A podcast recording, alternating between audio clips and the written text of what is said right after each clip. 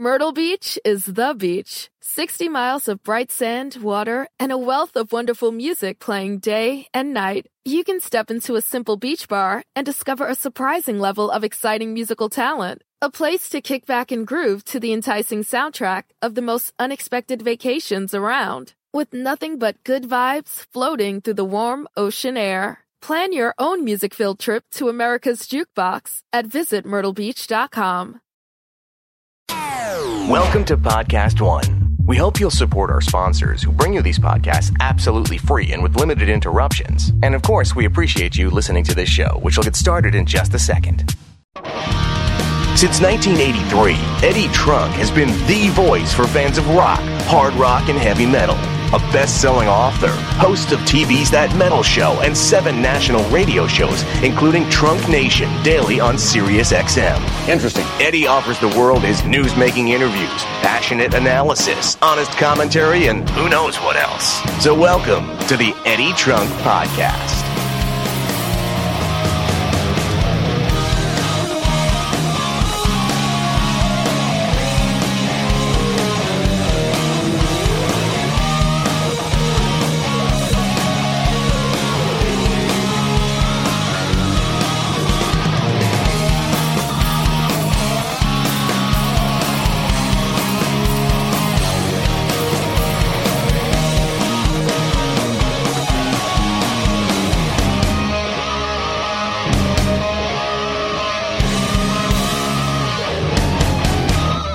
Eddie Trunk Podcast is on the air or on your download or on your device or on your stream or however the hell you're listening, however you're connecting and getting the podcast. It's on. And thanks for listening. Welcome, everybody, to another week. Of course, that great guitar music there that you hear at the open of every show, courtesy of my friend Mark Slaughter. We thank him for that. And we've got another big, big, triple headed Eddie Trunk podcast for you which of course new ones post every Thursday via podcast1.com and iTunes. And of course, like all the interviews you hear during the podcast, they originate and happen live on my show on SiriusXM satellite radio, which is called Trunk Nation. If you have SiriusXM, listen every day live, Monday through Friday, 2 to 4 p.m. Eastern Time. Replay every night, 9 to 11 p.m. Eastern always on demand as well on the SiriusXM app. Get involved in the show. Listen on Channel 106.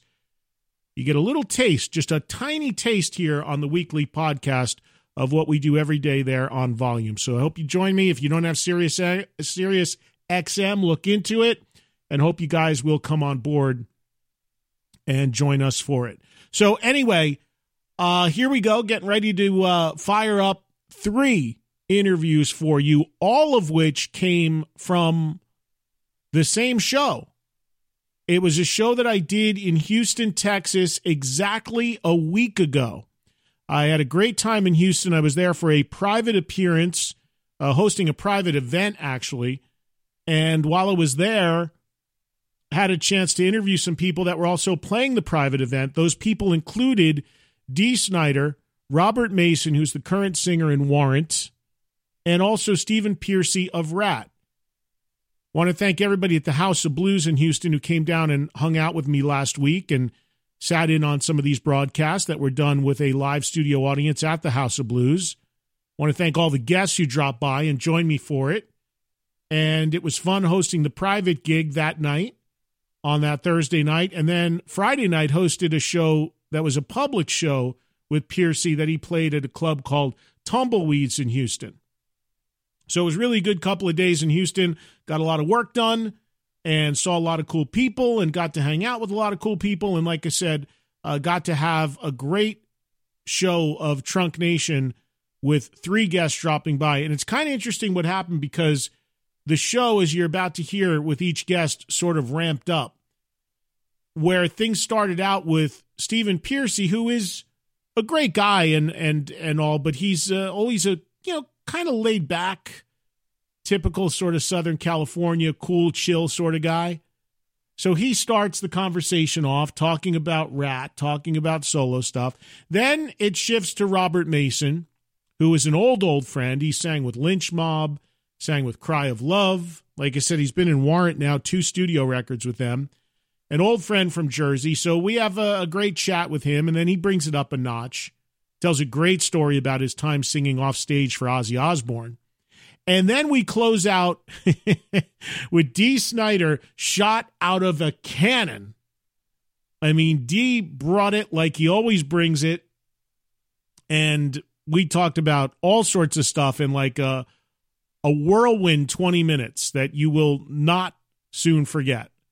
So this was really a lot of fun. And I thought I'd bring you for this week's podcast the entire show pretty much. I mean, not exactly what happened. Again, if you have Sirius XM, you heard this live and you can hear the entire show, but the interview portions of that show that I will bring to you exactly how they rolled out in Houston a week ago for this week's podcast. And a lot of it's very timely and a lot of it's fun and a lot of it's interesting. And I hope you guys enjoy listening to it as much as I enjoy doing it. And uh, again, I hope you join me every day on volume for a lot more content, discussion, calls, and all that sort of good stuff as well.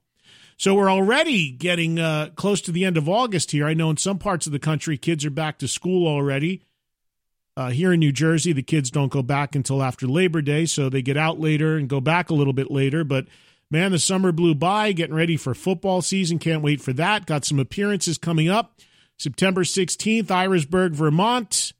Big festival happening there. Shrindom. It's a uh, a charity event for the Shriners Hospital, and it features Warrant and Firehouse and Lita Ford, and added to that bill recently Vince Neil and Slaughter, amongst others.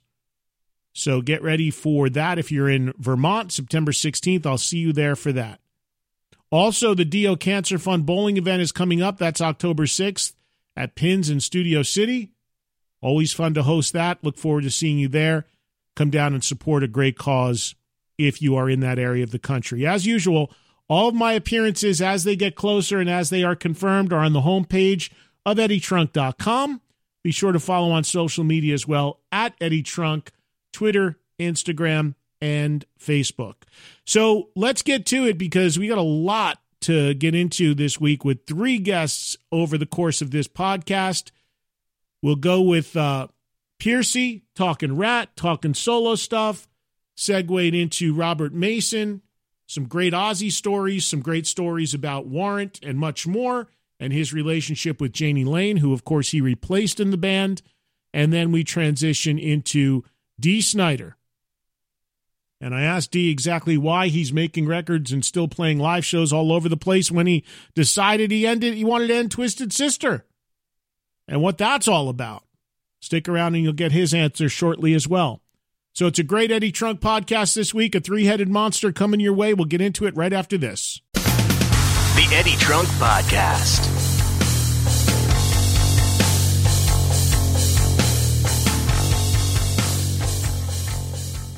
Hey, are you guys hiring? Do you know where to post your job to find the best candidates? Well, with ZipRecruiter, they can help you out. ZipRecruiter can post your job to 100 plus job sites with just one click.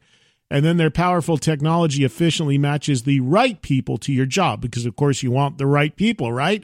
And ZipRecruiter does that better than anyone else. That's why ZipRecruiter is different. Unlike other job sites, ZipRecruiter doesn't depend on candidates finding you, it finds them. In fact, over 80% of the jobs posted on ZipRecruiter get a qualified candidate in just 24 hours. No juggling emails, calls to your office. You simply screen, rate, and manage candidates all in one place with ZipRecruiter's easy to use dashboard. So find out today why ZipRecruiter has been used to uh, businesses, I should say, of all sizes. Of all sizes, you can use ZipRecruiter. Find out the most qualified job candidates get immediate results. Right now, my listeners can post jobs on ZipRecruiter for free. That's right, free. Just go to ziprecruiter.com slash trunk, T R U N K.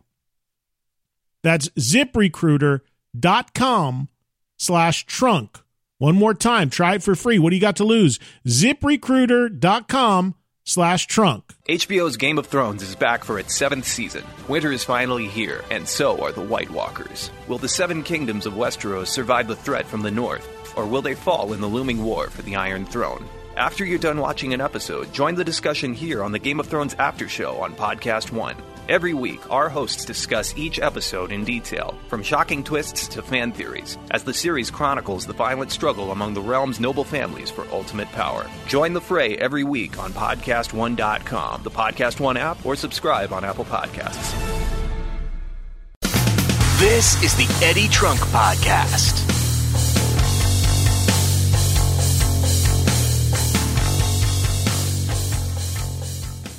All right, we're back with the Eddie Trunk podcast. We now go to the House of Blues in Houston, where I was exactly a week ago, last Thursday, to do my volume radio show from that building. And I had three guests drop by. We started with a conversation with Stephen Pearcy, who was there to play.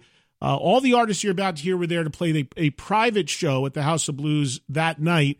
Pearcy also had his own public solo show the following day. So we begin the conversation with the voice of Ratt, Stephen Pearcy, on the Eddie Trunk podcast.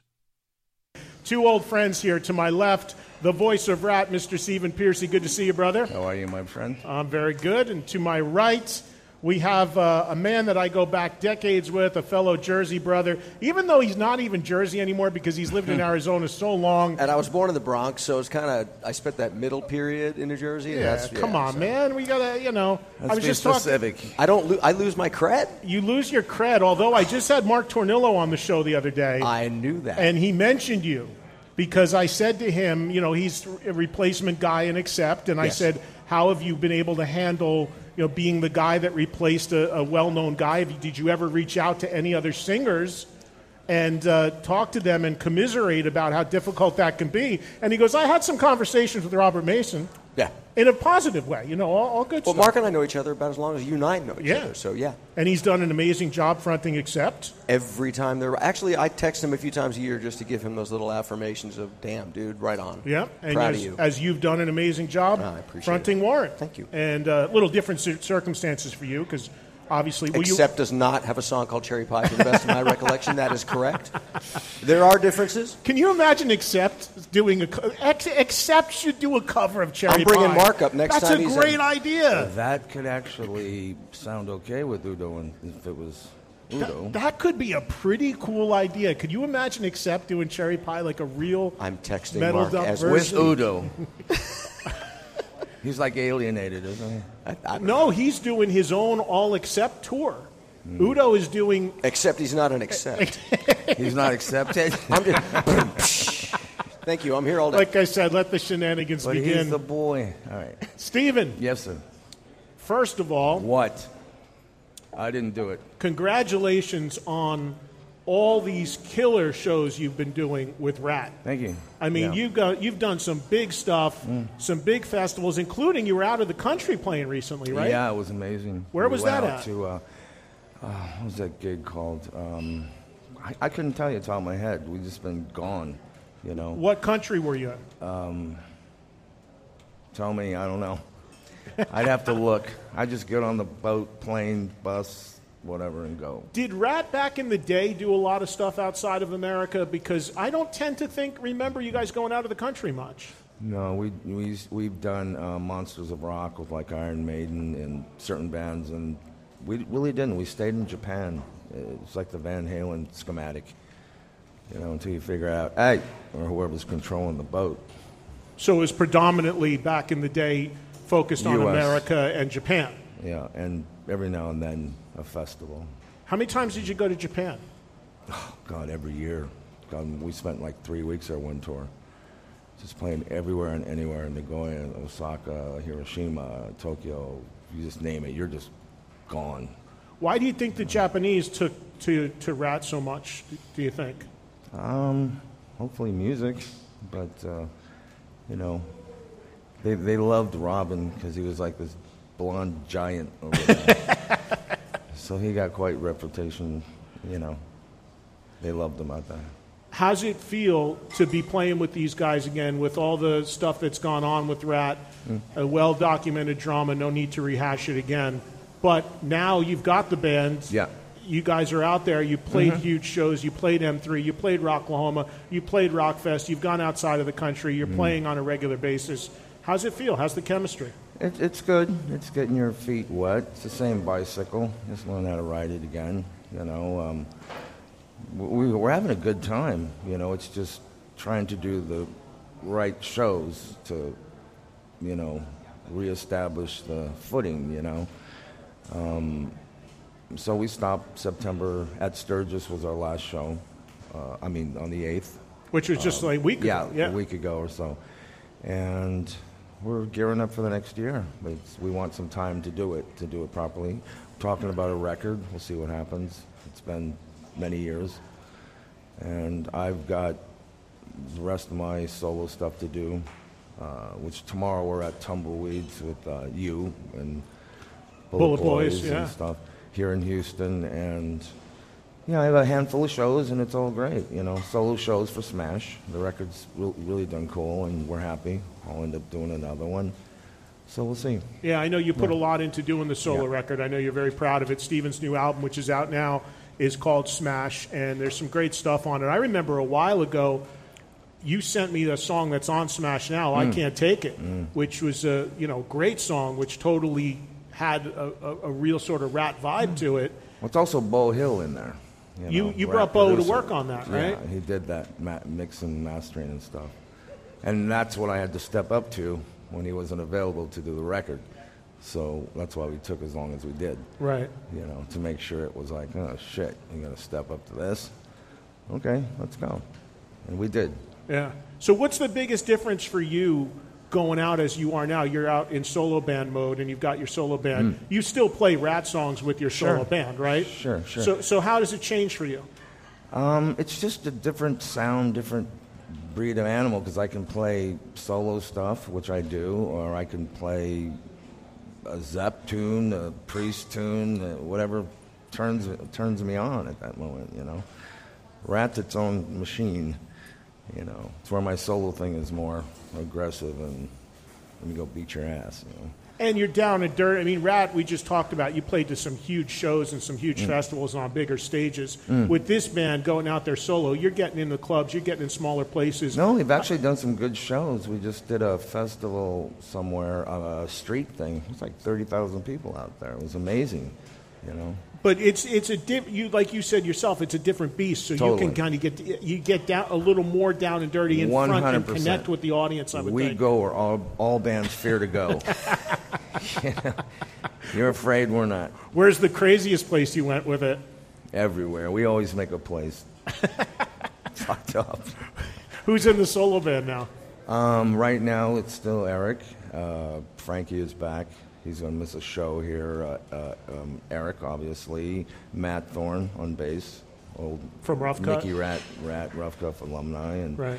And uh, s- s- right now we have Scotty Coogan from Ace Frehley doing drums. Who is also a great singer? Yeah. Well, he was in my solo band a, a, a while ago. Was he? Yeah. I didn't know that. For quite a while, yeah.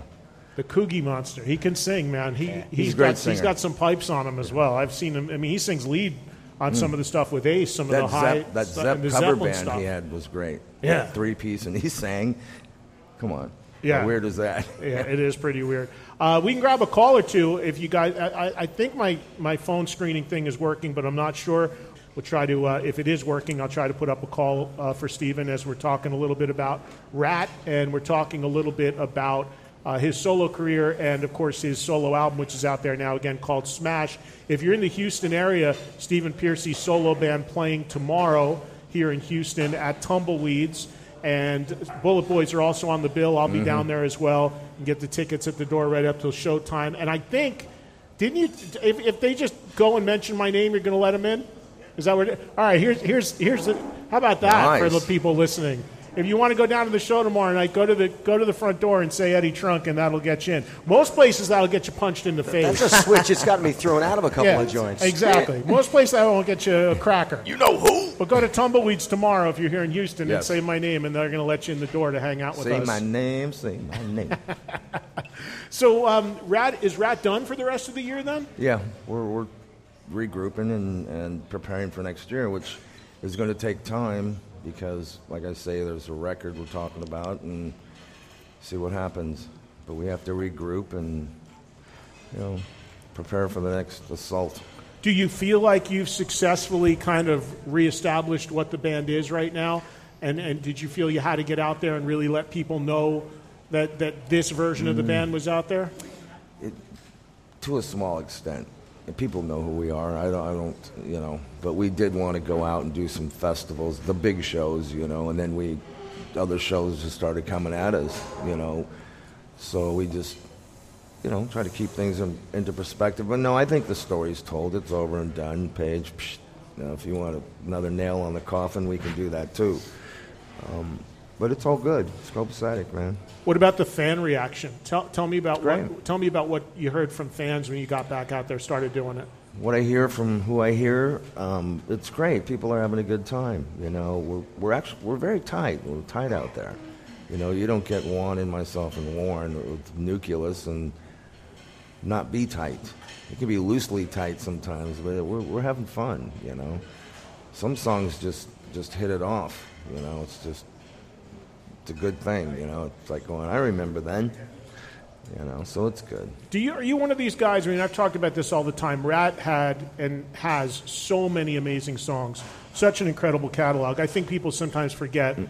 the amount of hits you guys had, how you lived on MTV, mm. and and, and a, a, just a, a plethora of huge songs. For you, singing them live all these decades, mm. and now singing them in 2017, do you have highlights? Do you have things like I know for me as a fan, I love when you play Body Talk. I love when I hear Back for More. Same. Uh, lack Same. of communication. I love. I get off, lay it down. Lay It Down. Uh, um, You're in love. Uh, what you just mentioned. Uh, Body uh, Talk. Body talk. I love that too. There's certain songs that just want to make you kick some ass, you know. Yeah. And those are a few of my best. And what about uh, and in, you were doing in your direction, weren't you? Yeah, yeah, from yeah, we That's still are. We, yeah, we were. It was weird how we just, you know, I like I get involved with the set list. You know, I, I like to see the sys, I mean, you know, the system from them, and then I go through it, and if it's fine, I just go, this is great. You know, direction. You know, I wish we would do trouble. You're in trouble, and Oh, that's a great one, you know, too. Other songs. You know, insane. I mean, that's another song that just I just. I think I saw you do love You're Insane. that song. Yeah. it's, it's Robin all the way. You know.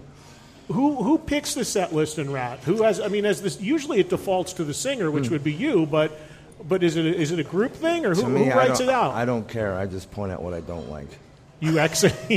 You know, I give me whatever. I don't really give a shit. You know. Can you give us one you don't like that pops up on the list and you veto?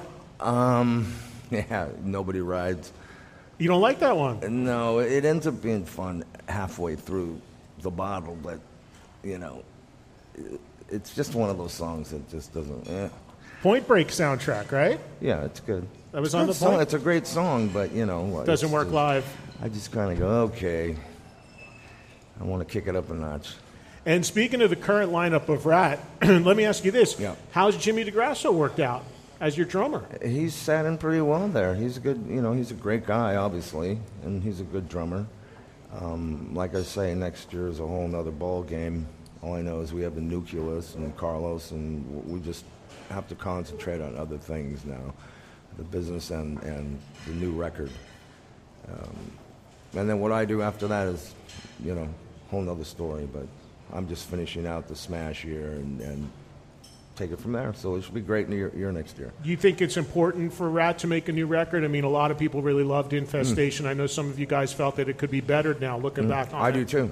What you, you, would you really like to do it for the for the history and the legacy of the band? Make another record? I just make records. I have my own record label for a reason. I just love making records. Yeah. I think a record where people buy it or not, it's still this story, you know.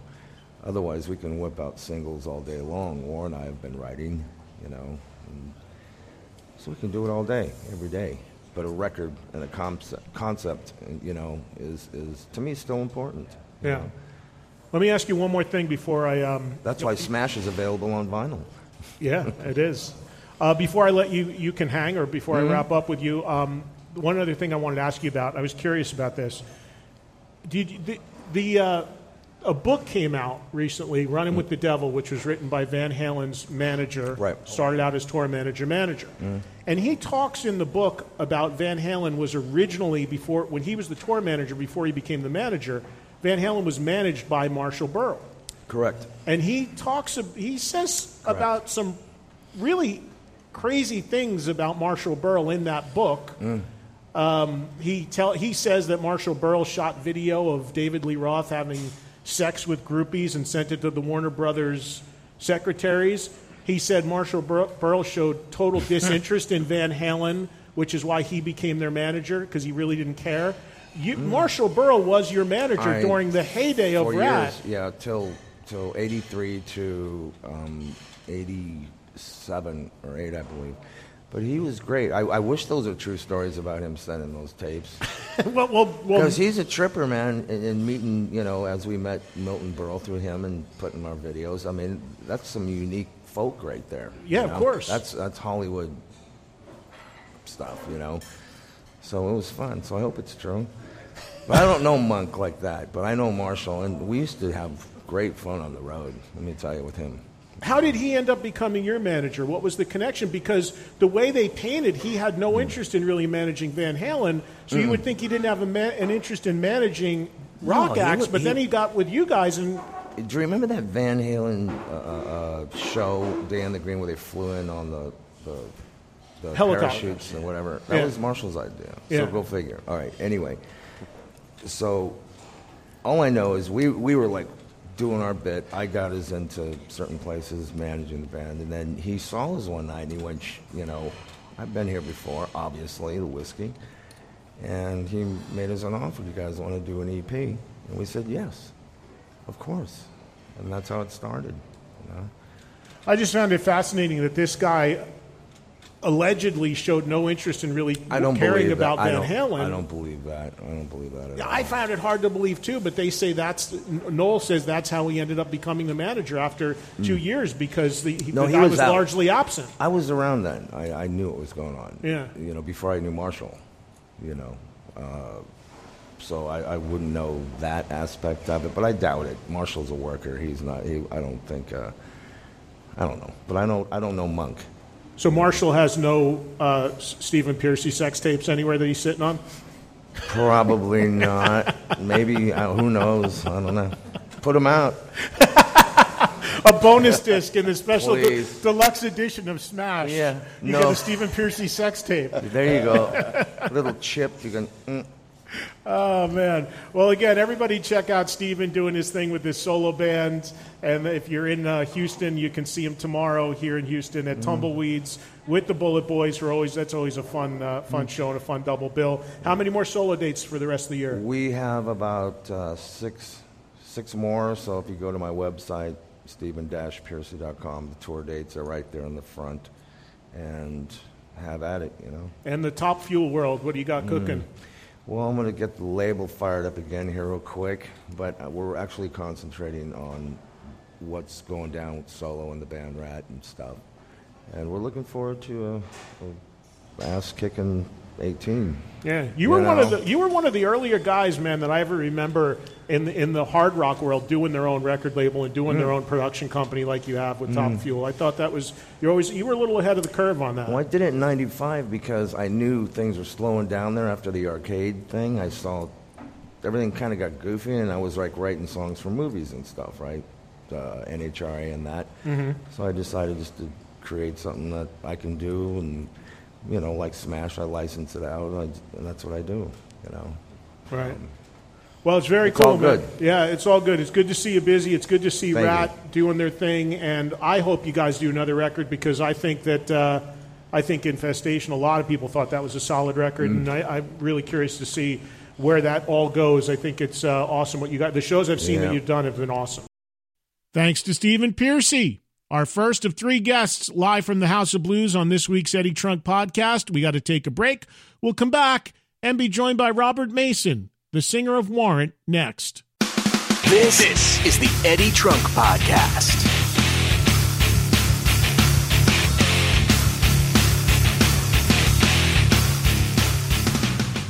Well, I've been telling you guys about Blue Apron for a while, and we truly do love it here at the Trunk household. Blue Apron is the number one fresh ingredient and recipe delivery delivery service in the country, and there's a reason for that because Blue Apron has incredibly high standards.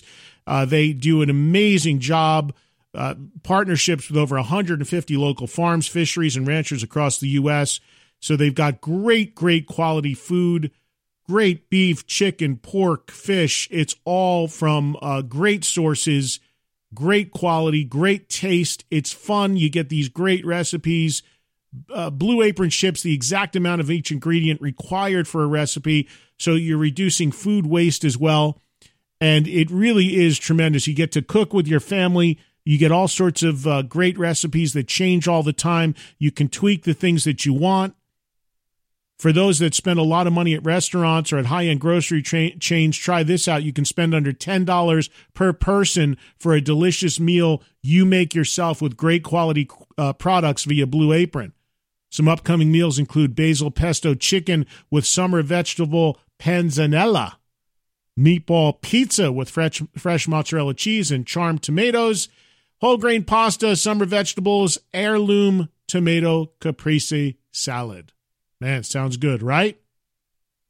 It's really a lot of fun. My kids love when that box shows up. They get to dig into it, pull all those ingredients out, look at the recipes, and cook away. Check out this week's menu and listen to this. You can get your first three meals free with free shipping, totally free. Go to blueapron.com slash Eddie Trunk. E D D I E T R U N K. You'll love how good it feels and tastes to create incredible home cooked meals with Blue Apron. So don't wait. BlueApron.com slash Eddie Trunk. BlueApron.com slash Eddie Trunk. Blue Apron. You know it. A better way to cook.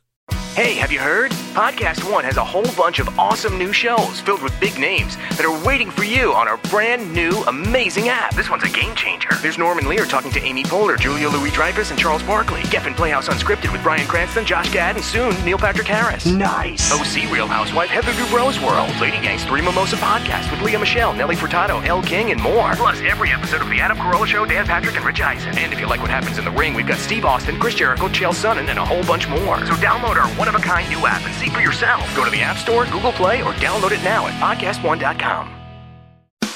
This, this is the Eddie Trunk Podcast.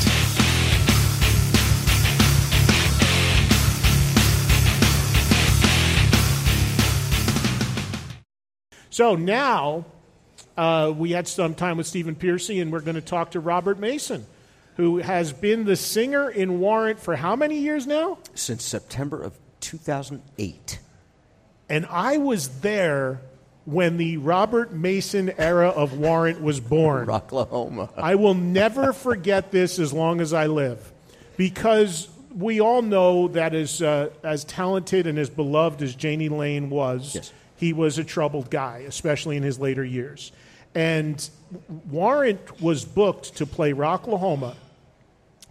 And it was just after Jani had had that uh, incident, on, I think it was in Vegas, where he was not all there on stage. To headline Saturday night at Rocklahoma. So Warrant was booked Yeah. to headline a Saturday night at Rocklahoma so. a couple weeks after that uh, incident happened with Jani that was all over YouTube and everything. And I remember standing in the parking lot backstage at Rocklahoma, and Joey Allen is there getting his gear out. And he was really in a knot because he was not sure. He said, You know, you have no idea what it's like to go out on a stage to do a gig and not know if your singer is going to be all there and be able to do the gig. And he said, we're, um, we're really concerned because at that point, Jani had only been in rehab a couple of weeks. They didn't feel it was enough. They didn't know if they were going to be able to get through a full headline set with him and in what condition. And, and Joey said to me, he goes, You know, we're going to start looking for people backstage in the next few hours that if we have an issue and Jani can't get through the set, can step in and help out. Yeah. And while he's telling me that, about As twen- chance would have it. 20 feet away, I see Robert walking through the parking lot because you were there playing with another band. Yeah. And, uh, and, and we both kind of looked and said, without even speaking, and Joey just goes, Who's the blonde dude? Robert, No. get over here. and then you guys had a conversation. You didn't end up singing with the band that night, did you? I don't no, remember. No, Jani came in uh, at the literal eleventh hour, and uh, and was able to do the show. But yeah, I, I did see that this is hand hand to God, hand to Starbucks. Uh, you could I could not have told that story better than you just did. Well, because I was just, I mean, I've known you forever, and we all just looked, and it just kind of clicked like, Hey, hey, make sure Robert's close to the stage. what was the conversation? I was not there when Joey had the conversation with you about it. What did he say exactly? First word was dude. uh, because we had toured together. uh, Lynch Mob had supported Warrant Arenas in 92, 93. So that's when we really got to know each other. Uh, the brief history is uh, I met Lane when we were recording the Lynch Mob record, living in Los Angeles for, you know, part time to, to make that record, as you do. And we became fast friends and hung out a lot during that tour, so I was kind of a legacy. And I hadn't, you know, I'd kept up with a few of them, and Lane. So you were you were throughout the friend, years. friendly with James. Uh, absolutely, yes. Yeah. Oh, we were like, on tour. We were inseparable Yeah. at, at the expense of the regular band. yeah. Like I, you know, I rode a few nights. The Lynch Mob guys, their bus would say, "Nah, we're taking off," and I would ride to the next city in the Warrant bus. I've done that, so we were actually friends. Uh, Joey explained the situation pretty much the way you did. I, I know I, this isn't actual. I did say he he did say to me, so like how many of our songs do you think you know? And I said uh, I know probably two. How many times do you need me to sing them? and I mean that's honest. That, and I did You knew say that, two that although it was a joke. Yeah, What were the two? Uncle Tom's and Cherry Pie probably like that. I could actually get through. Right, that you wouldn't need Just some lyrics written out or things like that. Yeah, they're they're everywhere. I mean, and that's and I'm making half a joke about it about a very serious situation. But you're right. He was terrified. I, I showed up the next morning. Uh, I had to go to a sound check quite early, and they were doing an early sound check because they were the closer for Saturday night. I, after my short line check, I ran over to the uh, to the main stage and saw everybody else that morning, except for Lane, who had not shown up yet. And I got the same thing. I got dude, and the same story from Dixon and Turner and Steven. So you know that's that's accurate. Uh, after that, I started getting a couple of phone calls here and there from every band member. I think over the next few weeks, and it turned into the thing where, you know, I think everything, like you said, everything's on YouTube. Uh, Lane really wasn't handling being a live singer very well, and eventually around Labor Day or so, Joey called me up and said, "Man, this is you know, it's a it's a great call for me to make to you, but it's a horrible phone call for me to make. Do you want to be in a band? I think we've made a decision." And I said, "Well, let's get together and you know date for a minute." Because it was tough for you. It was it was a strange decision for you because you called me. You, you and It's I had odd as all get out. Yeah, right. you and I had a lot of conversations. You, I remember vividly you calling me more than one time and saying, "Hey, I need some help here. I want to run some stuff by you," because you had mixed emotions about it. Well, of course. Yeah, I mean, that's, you know, it's, you don't want to see any of your friends falling down. I guess that's the, you know, it's the simplest way to put it. But, uh, but I know that I, I saw fi- four out of five guys on stage for the right reasons, having fun, and I was a fan first, and we had toured together. There were all these things in the pro column, you know what I mean, as Right. you pro and con your life, and when they called me, they, they needed a guy, and I'm a guy, you know, and, and I, I think as history has turned out, you know, it's, it's been okay. So. it's been great. I mean, listen, I, you, you can be humble about it and say it's been okay, but it's been amazing. I think you've done an amazing job in the band. thank you. You've always been a phenomenal singer and frontman, and. Uh, Here's your check, Ed. You, well, no, I'm saying it because I mean it, and I, I've I go back with Robert for. I kind of teased about it earlier, but I literally go back to like 30 years ago, and Robert on the Jersey club scene, and then of course Robert did a phenomenal record with a phenomenal band, Cry of Love, as well. Thank the you. second record from Cry of Love is killer. Um, so you've done some great stuff, but it's great for you after all these years to see you have a real place to hang your hat, put down some real roots, and put your stake in the ground as the singer in this band. And I've done two records now. Two really good records, too. Louder, Harder, Faster, which is the new one, and uh, Rockaholic, which was the previous one. Yeah. Was that important to you that your history and Warrant also included original music? Of course, it adds validity. Uh, it allows us to collectively and me individually, you know, stretch your creative muscles. It's singing the back catalog is great, and there are fans. I mean, really, really cool fans that stuck with the band and new ones every day. It seems, and because of you know songs on either film soundtracks or video games or whatever, you know, there was a reemergence of of that quote unquote nostalgic music for new fans or the kids of original fans. You know, if you lived through it the first time, and you have all those memories, that's a great fan. Right. But somebody who gets turned on to it and is excited by something that's more than 20 years old is crazy for me to think about. You know, m- that I get to go up and do my best to energize these people and make them. You know, it's it's. I think the band just is all around having a good time, and it's a it's just an American rock band. You can you can put it in a time period like we talked about last week, and you know put a put a hang a name on it if you want. But come on, man, I'm I'm a singer in a rock band, Right. and my main objective is to get up there and just sh- show people by example that they're allowed to have as much fun as we're having on stage. Right. And that was the thing I saw the potential in that band, and that's why they, you know, quote unquote, needed me to do, you know, to do what I do. Uh, but like I said, the back catalog, singing those songs that everybody knows the words by heart, amazing. And what do you what do fun. you what do you like singing the best from the back catalog? What are some of your favorites? God, we love. I you know, I love doing a lot of stuff off Dog Eat Dog, Hole in My Wall. You did were Hole in My Wall the other night. I was with Warrant Oh, last cool. weekend, and, and that was killer hearing you play that in Oakdale. I love doing that. and Machine Gun. I mean, that was the record that I went and toured on the Dog Eat Dog tour. Right. So we would finish Lynch Mob set. I'd go grab a shower, go to catering, run upstairs, and go stand on you know stage left or stage right, usually stage left in Monitor World or whatever, and watch the Warrant set. So isn't life weird? Yeah. You know. Yeah, yeah. So uh, there, there's just Jani was such a great songwriter and a, a great frontman as well. I I do my damnedest every night to do that as, as faithful justice as I'm as I'm able. Uh, I like doing the new stuff too. I like that challenge of having a song that people perhaps haven't heard ever, and in one listen, have them hopefully, you know, at the very least, you know, banging their head a little bit. At the very most, screaming the chorus along with me at the end. Yeah. You talked about the fact that you had a relationship with Jani Lane, and you were in the band, obviously, for a few years before he passed away. Did you ever have any? Uh, did, did he ever comment to you, or did you have any interactions with him while while he was alive and you were the singer? Do you know the answer to this already, and you're just No, honestly, I don't. Radio show, Ed. No, I honestly don't. Uh, Well, one thing there was I imagine it might have been weird. oh understatement Right. for 400. Thank you. wow. But I don't know. Maybe you know, like I talked about. You know, I'll give you an example on that. I'll give you a, a parallel Yeah. example. Okay. Chester Bennington told me that when he was in Stone Temple Pilots, he was a huge fan and a friend of Scott Weiland's. Yeah.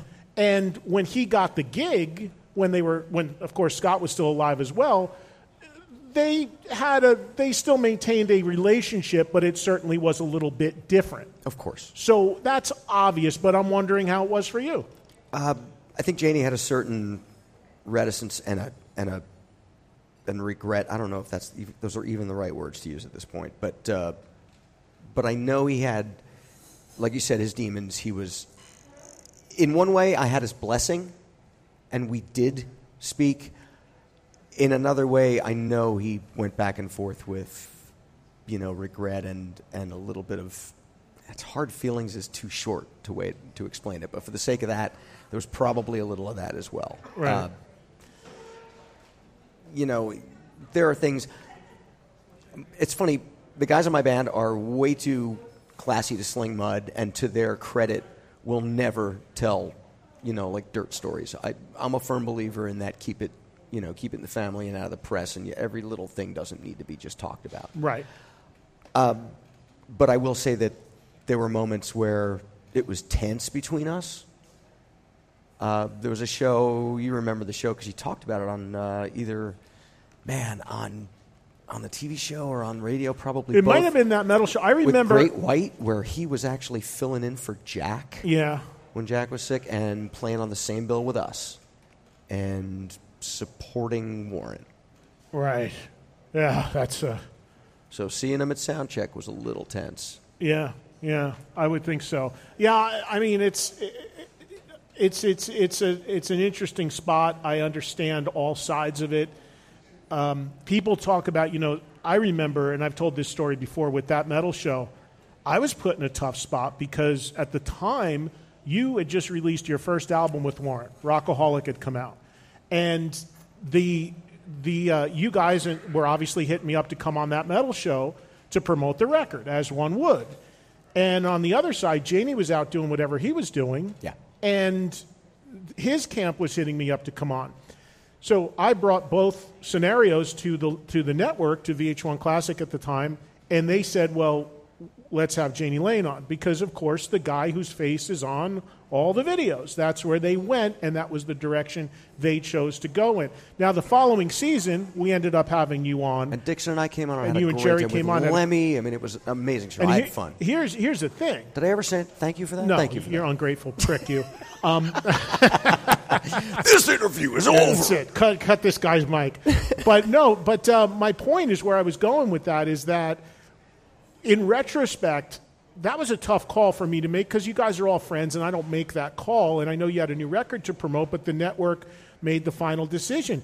In retrospect, it turned out to be a great decision because if it would have went the other way, Jani passed away two weeks after we did that TV interview with him. Yep. So if it had gone the other way, we would have never have had him on. And I know I've heard from his family and, and his fans that they were really appreciative that we had him on and showed him respect during that show. So uh, it all ended up working out in the end. But yeah, it was it, it was. I imagine it's a little different. As tragic as it is, and I've said this to you, as tragic as it is that he's gone, it's a different scenario, and I'm sure you feel this as a guy replacing somebody when that guy is the, the, the aura of that guy is still hovering and he could potentially come back and they could still do the reunion play. Right. And when the person's no longer alive and that element is lifted out of the equation, it I think it, it, it makes it a little easier for guys like you. Uh, You yeah, agree? I, in that aspect, of course. You know, that's an obvious. You know, Because you can't, fans can't be saying, "Oh, it's not you know, the guy's got you got you got to bring this guy back." We hear that all the time about every band in the world. they got to reunite with this guy. I do it. I mean, we're all guilty of it because it's how we feel as fans. But the people that still say I'm a Bon Scott guy, not a Brian Johnson guy, like people will say that. Yeah. Forever and ever, amen. They just will. yeah, and then there's people in the world of ACDC. They don't even know who Bon Scott is. exactly. I mean, just- they started with "You Shook Me All Night Long." Yeah, yeah. Right. They have no clue. Hey, one other thing I want to hit you with. Yeah. Um, Dee Snider's supposed to be coming soon, but for people that don't know, li- another little part of Robert Mason's history that's really interesting is Robert Mason. I paint, I sculpt, I write poetry. Robert Mason was on tour with Ozzy Osbourne The one and only. As a backing man behind the curtain singer. Yes. The Ozzmosis tour. That even now gets laughs out in your audience here. There is at somebody the chuckled House at. it. I don't know why that's funny because I I think I I think it's much better. I've said this many many times. Ma'am, stop laughing. If you need help live, whether it's backing vocal, lead vocal, whatever, I think it's much better to have a human being doing it than what so many bands today, which is running tracks and machines and, and loops and all that sort of stuff and fake recordings. So, so talk about that experience. That was Joe Holmes, the guitar player on that show. Yes, it was the Ozzmosis record that Zakk had recorded, and then uh, it was Dean Castronova on drums on the record. And Dean had started the tour, but Joe Holmes was hired to be the, the guitar player. So when I got on the okay, I'll tell the Joe story. Joe Holmes is a beast of a Oh, guitar my player, super underrated in the history of Ozzy because he didn't do a studio record. Sweetheart of a guy and a weapon on guitar. You're right. And my my Starbucks buddy every morning, just like Trujillo when Trujillo got the band, was like my go to find a a boxing gym or something to go work out. Yeah, yeah. So Oz, to his credit, Oz and Sharon decided that in order to not use any, like you said, anything canned or pre-recorded. Now this is '95, so remember sampling and everything wasn't what it Technology may not have even Yeah. been there. Uh, John Sinclair was our keyboard player. I know you know who John is. Uh, John had tried to fire off a couple of samples, but you know, it's anybody who understands that knows it has its limitations. Uh, so by the time I got in the band, Sharon calls and says, "Look, he really wants you to sing live vocals because we knew some of the same people in common." She called around a couple of studios, uh, Keith Olsen, Max Norman, blah blah blah, producers, and my name came up a few times. So the next call was to my house, and she said, "Look, we're going to be gone for a year. You know, it's this whole world tour. Will you come and do it?" And there are very few people that I would go do that for. Honestly, I hate to be a, like sound like a jerk to say that, but there are very few, and he's one of them. And I said, "You know, come on, when am I not going to do that?" Yes. a couple of weeks later, I was on a plane to Copenhagen or Stockholm or something like that. I walked in, did the first sound check. Uh, you know, And what are you being asked to do? Are you being asked to cover lead vocal, sing choruses, do everything, be there on mic the whole time? You're not. You're told you're not going to be seen. You're you're in a booth or something in the back. I wasn't told that initially, but when I got, you know, in country, when I when I got to camp, Uh, Whatever you do, do not let this guy be seen. look at the guy, he's hideous. Uh, well, they, yeah, they, they put me behind. If you've ever watched a concert, you see the big sub bass cabinets uh, off to your left. You were in a bass cabinet? I was no, I was behind them. These are the jokes, kids. I don't dance much. It's radio. Uh, yeah, they put me behind the subs. They built me a little ISO booth and uh, a monitor. You know, they asked me, "What do you want to sing through? What do you want to listen through?" You know, I was like, "I'm, e- I'm easy." Give me So 50 if Ozzy's if Ozzy was having a bad night, are you on the lead vocal the whole time, no, or I, what I'm- are you I was, doing? I was hired as a background vocalist. Ed, the uh, did Ozzy know? Did That's not Ozzy even- know? That's not even right. of course he knew. Who's this blonde guy in the bass cabinet singing with a microphone? Who's the blonde geezer? the blonde geezer? What's going on? Did you have much interaction with Ozzy? Oh, all the time. You Yeah. did. First sound check. Okay, uh, I, I think it was Copenhagen. So I fly in, you know, from Phoenix, two, three flights and no sleep, and I go to sleep for a few hours. I have a car, I wake up call, and a car picks me up on the other side of the world, and I race the arena, and I walk in. They make me a laminate. You know, you take your picture, you know, a little Polaroid back in the day, and put you Yeah, on a yeah. laminate. And uh, and I see Ozzy's like, I get a call from Sharon. She says, You don't have to sing the first night if you don't want to. I was like, I kind of know all the songs. I'll do it. It's like, well, okay, but you're here and it's like an hour before showtime. Just watch the show and enjoy. So I did that. I watched the show and I enjoyed. Uh, all right, Ed, you want breaking news that no one's ever heard before? I didn't even say this in the in the LA Weekly, I think, interview last year. That this is the first time All I right, ever Trunk talked about Nation this. exclusive. Here we go. This is serious and no bullshit. Uh, I'm backstage. I see Randy Castillo, who I know and love for years anyway. I'm like, hey, what's up, brother?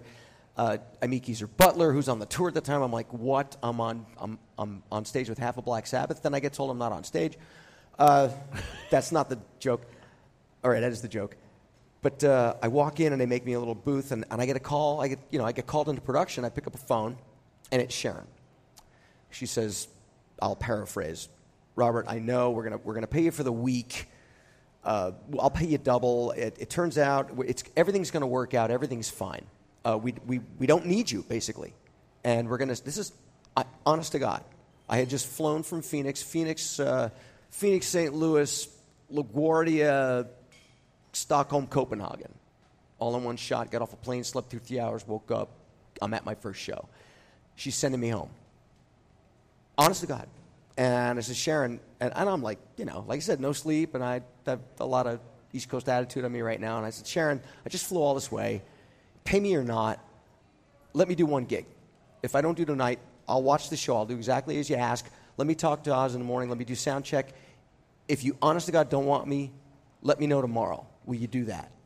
And I didn't get a straight answer from her. I was okay. Well, and I thought I was going home. I hung up the phone. I walk in, and clearly, I'm, I, you know, I'll be dead honest. I'm despondent.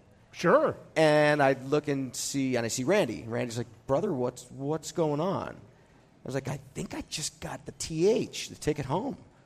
Like I, I don't know, am I taking a bus? I'm I've never heard that before. Come on, is, Is that ling- is that tour lingo when Yes. you fire from a band? The TH? yes, TH. that is when you've been very very D. bad on Snider's given people the TH before. I You can get- tell. We're going to ask D. Very- In a minute, we're going to get Dee Snider in here. Or maybe Dee's been given the TH. I don't know. Come on now. He's admiring the art in the House of Blues. Leave the guy alone. My God. So Randy looks at me goes, fuck no.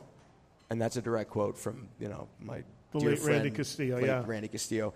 He walks in, he's like, right now, you and me, we're going to see the boss. I'm like, all right. I walk in, I see Ozzy. He's like, hey, man. He's like, hey, uh, Randy, Randy explains it because I didn't even know what to say to the guy. First thing out of Ozzy's mouth is, fuck no. Can you stay? I'm like, I'm in. I'm staying. I was like, and exactly what I said. I said, he said, do sound check tomorrow. Hang out tonight. Enjoy the show. I'll talk to you after.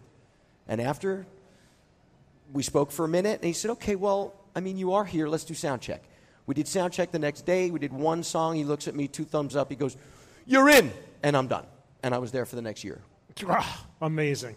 A Year with Ozzy, Behind the Curtain, Robert Mason. That's that's the title of your book, Behind the Curtain with Ozzy. A Year Behind the Curtain with Ozzy. oh my God. Well, listen, man. Um, amazing, amazing stories. Robert's history is incredible. Great singer. Uh, Thank you, check, check out the second Cry of Love record. The stuff he's done with Lynch Mob.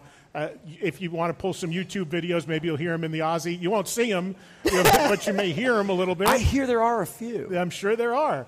And of course, currently fronting Warrants, two great records out, and the current one is called Louder, Harder, Faster, which has just come out. Check it out. And always playing somewhere. Warrant is always playing. As a matter of fact, a show in uh, Tulsa you and I are both doing October 22nd. IDL Ballroom has just been announced. Uh, and the Vermont show. Vermont show, which is coming up, Shrindom, which is September 16th in Irasburg, Vermont. Robert and I are like on tour together. It's ama- but in all honesty, whenever we're doing gigs, Separate nights- hotel rooms, though. Yes, when I see Warrant on the bill, I'm Yeah, like, yeah. ah, we're guy, my, my boy's going to be there. We're going to hang. If, so if I put the dedication on this on this uh, eight by ten of yours, will will you just sign it no matter what I say? Yes. Because I'm having this sucker framed to put yeah, in my house. right. I Whatever you want, I'll about what I- sign it. There's you go. That's the deal. All right, listen, we got to take a break. We're late for a break. Dee Snider is standing by, and uh, he is going to be our headliner closing act today. Last but certainly not least.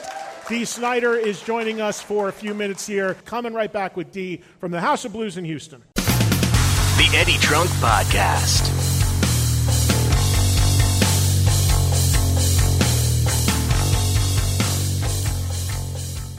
Hey, have you guys been watching Leah Remini, Scientology, and the Aftermath? It is a riveting show.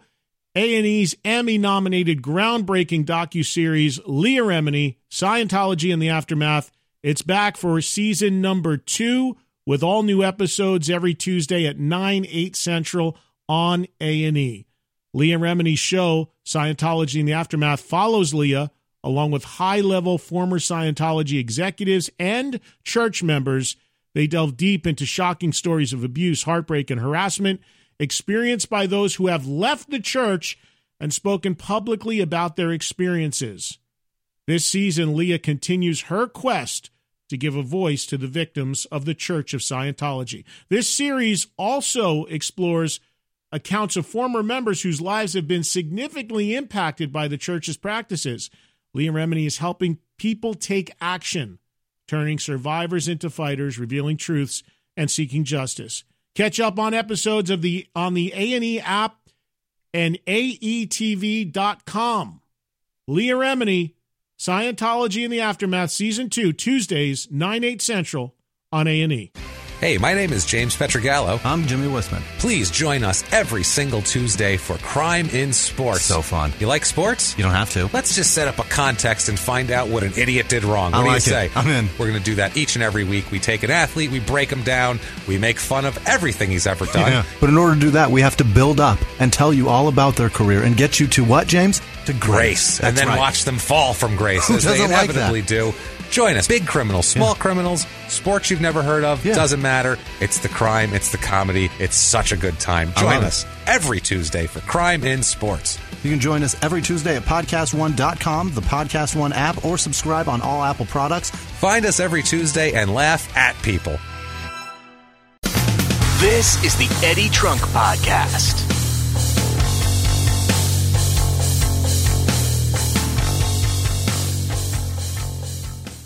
All right, one more interview to get on this week's Eddie Trunk podcast. These all took place last Thursday in Houston, Texas at the House of Blues. They were all done live for my Sirius XM volume show. And one of the guys that uh, I was able to wrangle and join me for this, who's always a blast to talk to, is Dee Snider, who was completely entertaining as he always is. We began the conversation because I had been talking to Dee about Kevin Cronin of REO Speedwagon, who was just on my radio show. And we received, the REO guys received a Diamond Award for their Hi Infidelity album. Diamond constitutes 10 million copies of an album sold. And we begin talking to Dee about the fact of uh, a record ever going diamond. And who knew Dee actually has a diamond record or a song on a diamond record. So that's kind of how the conversation begins. You know what I have a diamond record for? Stay Hungry? No. How much did Stay Hungry do? Uh, five So you're halfway there. Yeah, no. I have it for Celine Dion. These are special times. Wait, what did Celine do? The, the, the album I have a Christmas song on Yeah. that I wrote for my wife and Celine recorded. Yeah. It's the biggest selling holiday album in the history of recorded music. What? Wow, it's good to be Dee. So I- Snider. no, yeah, it is. I bought the house, but I wish it was for something something cooler than the magic of Christmas Day, you know. So, Well, but I'll take it. You'll take it. You'll take it for sure. I mean, uh, that's amazing. There's a little fun fact. I didn't know you have a song on the Celine Dion record. Yeah, my wife asked me to write her a Christmas song uh, years ago when I told her she was insane. A medal. She said, "Ah, you're a classically trained countertenor. You can do it." So for Christmas, I wrote her a Christmas song, and I couldn't even sing it. It was out of my range. And uh, one of the engineers in the studio said, "Can I have a copy of this?" I said, "Yeah, sure." A number of years later, that engineer is now a Grammy Award-winning producer, Rick Wake, and he calls me up. He said, "You sitting down?" And I said, uh, "Yeah, why?" He goes, "Celine Dion wants to record your wife's Christmas song." I said, Does she know who wrote it? and he says, I haven't told her yet. I said, Do not tell her Satan wrote her Christmas song. Just put it on the fucking album. And uh, is it 14 million copies later? Wow. We call my house the house Saint Celine built. Wow. Uh, thank you, Saint Celine. That so honestly, I mean, not, not getting into your personal finances, but if you ever a song, you have one song on the record, right? Yeah. So you have one song, you're the sole songwriter of Yeah. it. Okay, and it's on a record that sold 10 million copies. 14 million. 14 million. Yeah. I mean, what's the estimate return on that for that one I song? told you we call our house the house Saint Celine built. Isn't that enough? But is it And a bungalow big- or is it a big ass house? It's a big ass house. wow, that is a beautiful thing. Have it, have you had any of your and anybody say one bad word about Celine Dion? Yeah, exactly.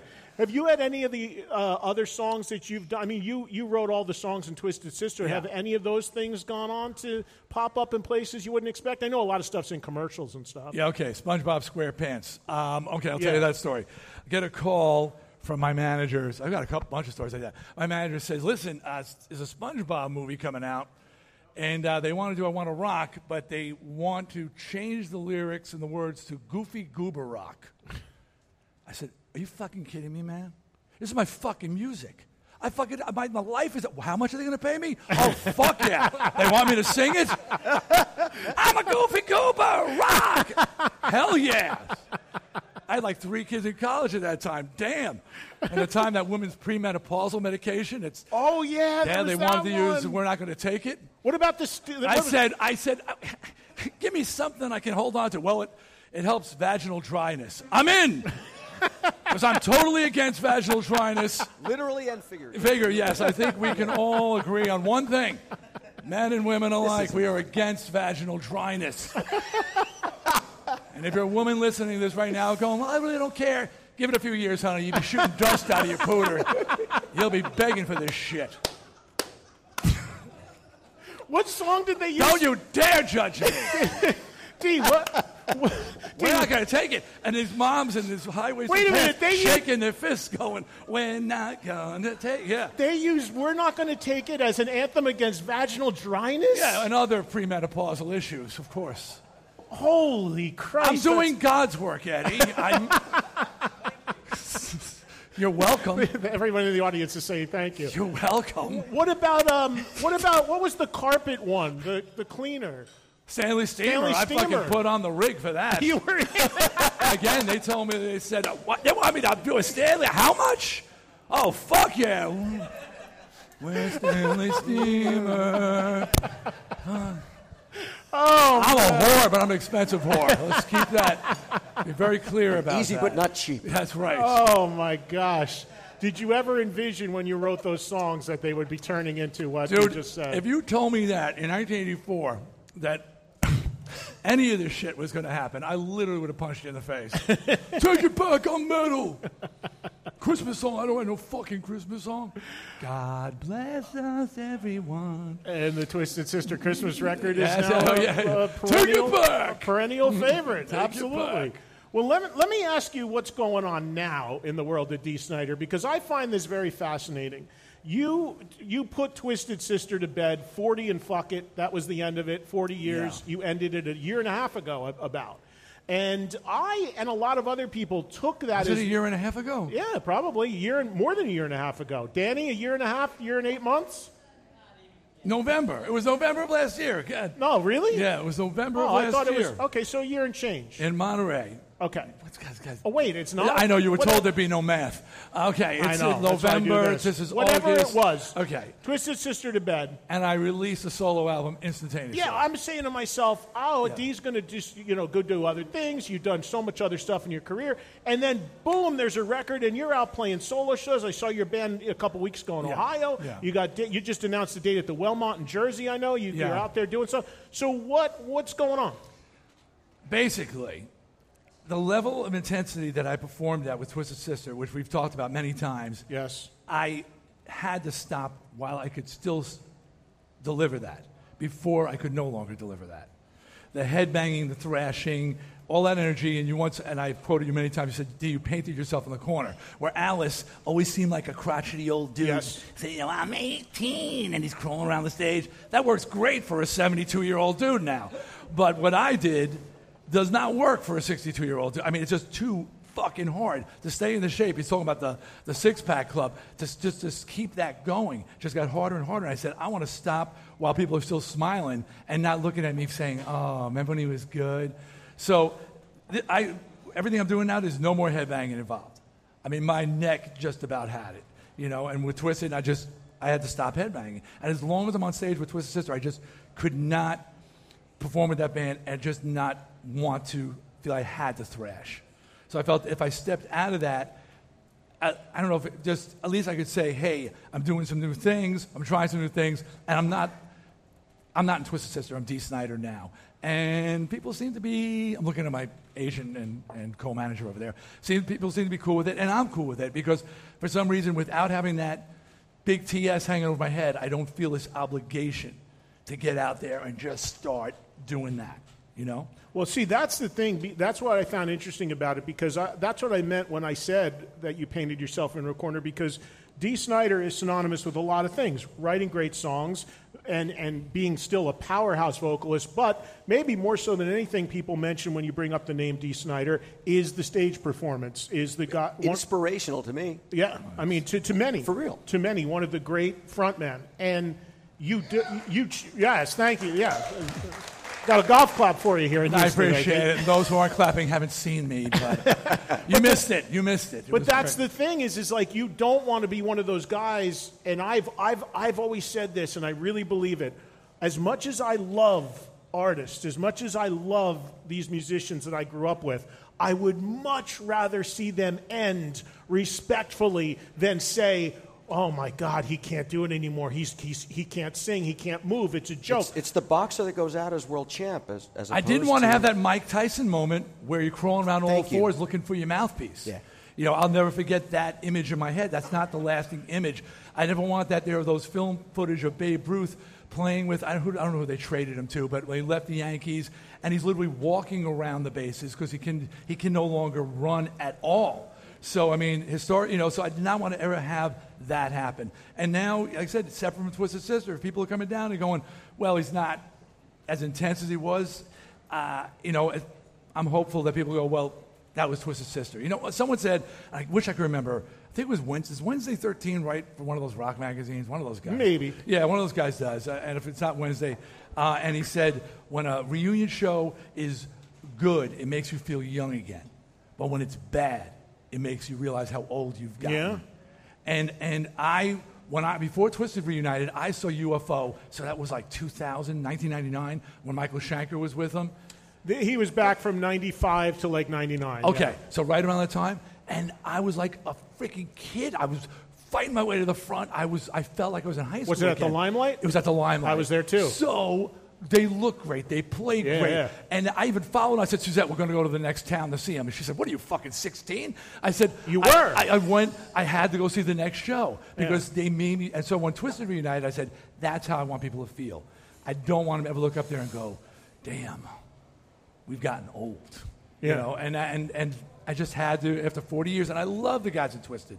Still friends, and we ended on a great note, and, and I love those guys and the legacy, and with the release of We Are Twisted Fucking Sister, where people got to know the road that how hard we fought for where we got, I, you know, I just felt it was a good time to, to end it. You know? It's uh, by the way, if you guys have not seen that documentary, it is a must-watch. We are Twisted Fucking Sister. You can get it on Netflix, whatever. And I'll tell you, a guy like me, I mean, I, I've lived in New Jersey my whole life. I remember hearing the stories about Twisted Sister on the club scene. I just had a conversation with Mark Tornillo on this show a couple days ago about the T, the, the TT Quick days and him saying how you know the bills that he shared with you guys and Yep. Twisted Oh, back in the day and it, it, was legend, and I was just on the cusp of being too young to have made the shows and seen it. Right. So having that documentary out to really put you because because people talk about the club scene now, and like Mark said the other day, he goes, no, no, no, no, no, no. There is no scene now anywhere close to where it was when Twisted Sister and White Tiger and Yeah. TT Quick and this scene on the Just in to hear East the ads on radio. Yeah. As a kid, our age, well, ours. I Yeah, it was it was a different time, man. Oh, 18 year old drinking age, you got that prime rock audience sneaking into bars, and it'd be we played with thousand to four thousand people a night, five nights a week. I remember during the day in Seaside Heights, walking up on the on the boardwalk and seeing at the Chatterbox, seeing Twisted Sister oh, on the marquee, and trying to look through the, the big glass doors in there, being too young to get Me into too. bars during the Jukebox day. hero out in the rain. yeah. No, I mean, if, and you know, my favorite thing is I get people who very sort of like carefully come up to me and go, I just want to say, I was never really a fan of your band, but I saw your documentary, and and they'll shake my hand, just for this says just as what you guys went through, how hard you fought, you have my respect. Yeah. And that alone, you don't got to be a fan of the band to watch that video and get something out of it. That was the inspiration, not the video, the documentary from the guy, documentarian. So when he heard the story of the 10 years the band was together before the world found out about us in 84. Where the fuck you going, man? Sit your ass down. uh, oh, he wants to get better sound in the bathroom. Yeah, yeah go, go ahead. Go ahead. Glory, look for the glory hole. Old Mo in the back. He's got no teeth, but it's beautiful. But that's a great point because the documentary ends just before the band breaks. Usually, documentaries tell the story of the big multi-platinum record. This this tells the story of everything before that, which I think is is incredibly interesting. We got to take a quick break. We'll come back. We'll have a few more minutes left in the show. A few more minutes with Dee Snider. I want to talk a little bit more with Dee about what he's doing right now because he did release this record. We are the ones. He is out touring with the new band, and we'll get a little bit about that and a few more things. If we have time, I'll squeeze in a call. Coming right back with a little bit more here from Houston with Dee Snider. This is the Eddie Trunk Podcast.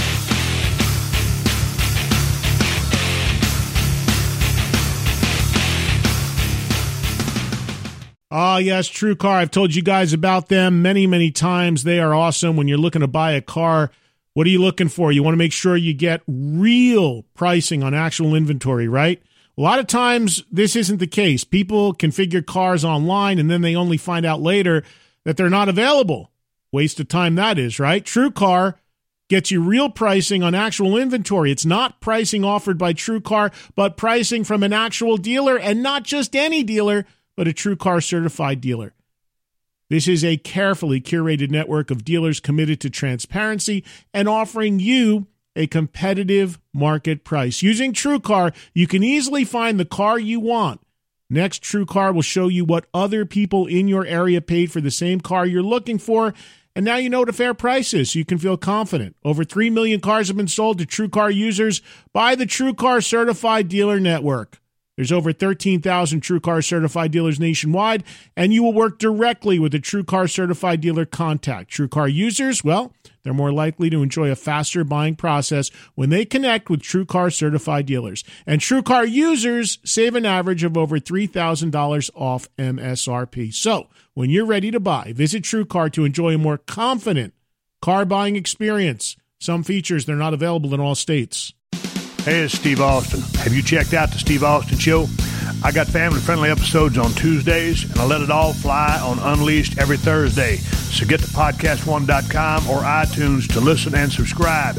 And that's the bottom line because I said so. This is the Eddie Trunk Podcast.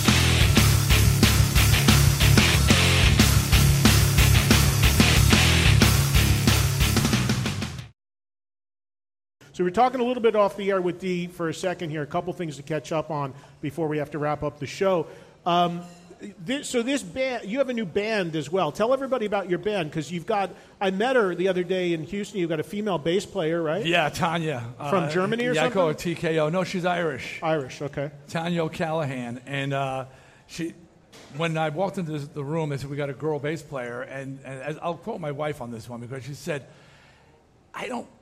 Who's making that sound? There's this, this girly girl up there on stage, and I hear thunder coming out of her amp. And uh, she plays like thunder, but she looks like a girl, as opposed to sometimes you get. I'm not saying all girls in bands, but some that are on the borderline. She's a- we got a chick on bass. We can talk about this. Pat? I wasn't sure. Not that there's anything Robert wrong- Mason just put coffee through his nostrils. Not that there's anything But wrong Dee with Snider it. just did that for me, so I'm, Yes. pri- I'm privileged. Thank From you. the guy who wore women's clothing. Uh, I can say things like that. But anyway, yeah, so I, I wanted a, my new record, We Are the Ones, is a more mainstream rock record, drawing a lot of, I have a lot of punk influences that people may or may not realize.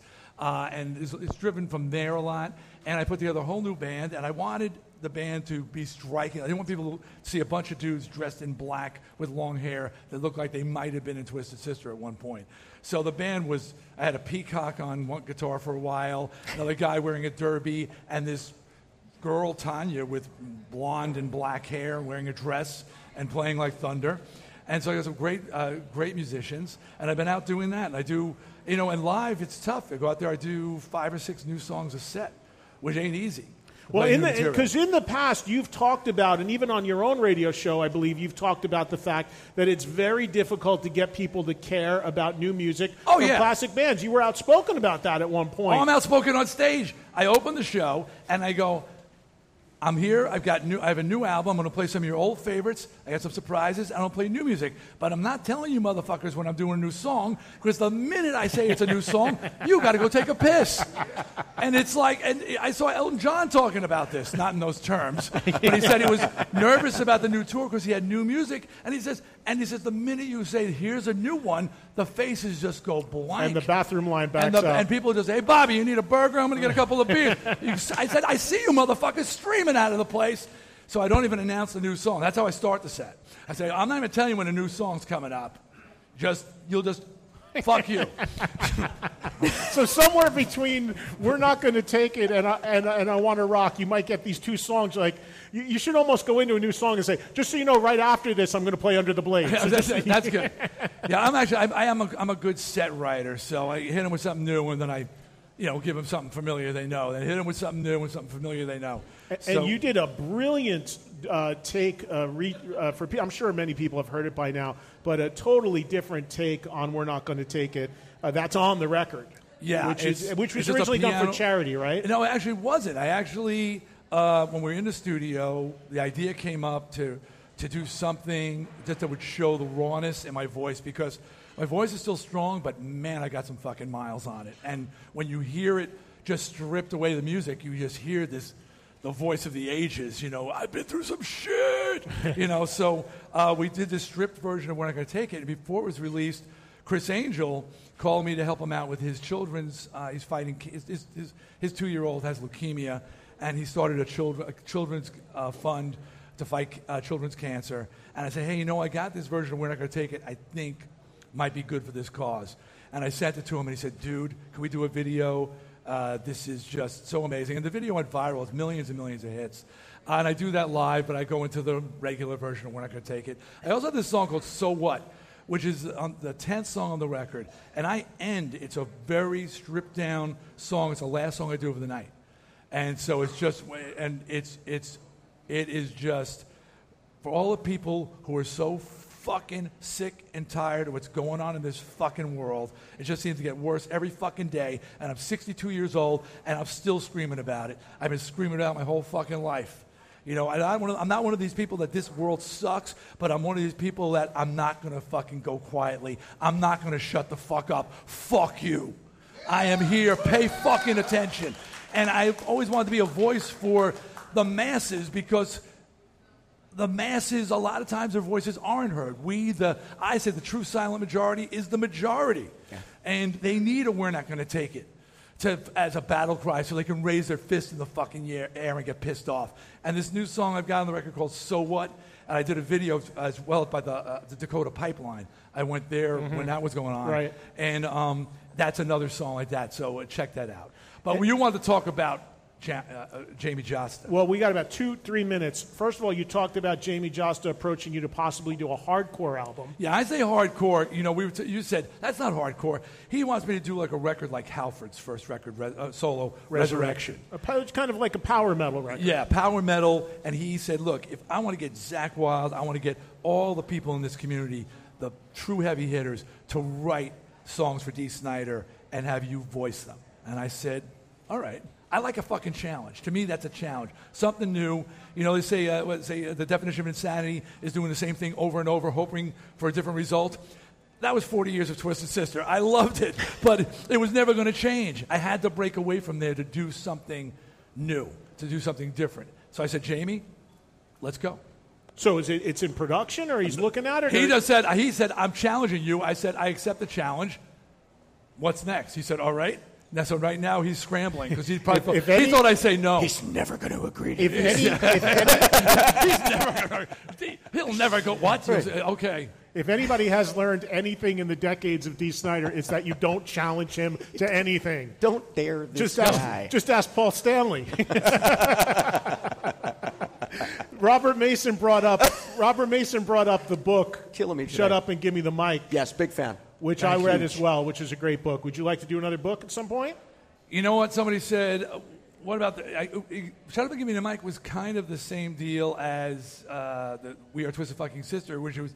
It was sort of the story of a young man trying to make it and then making it and losing everything and then struggling back to come back. But then everybody said, well, but what about now? What about all the things you've been doing since then? Because I kind of stopped after things got back together in the 90s.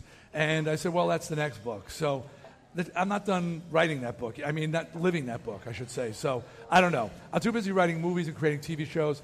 I've got four television shows in production, in development, uh, children's animated show, horror-driven television shows, a rock and roll-driven television show, new screenplays. I'm, I gotta get the fuck out House of here. of Hair. Uh, you got the whole the yeah, radio I'm, show. I'm too everything. busy. Dee is the king of all media.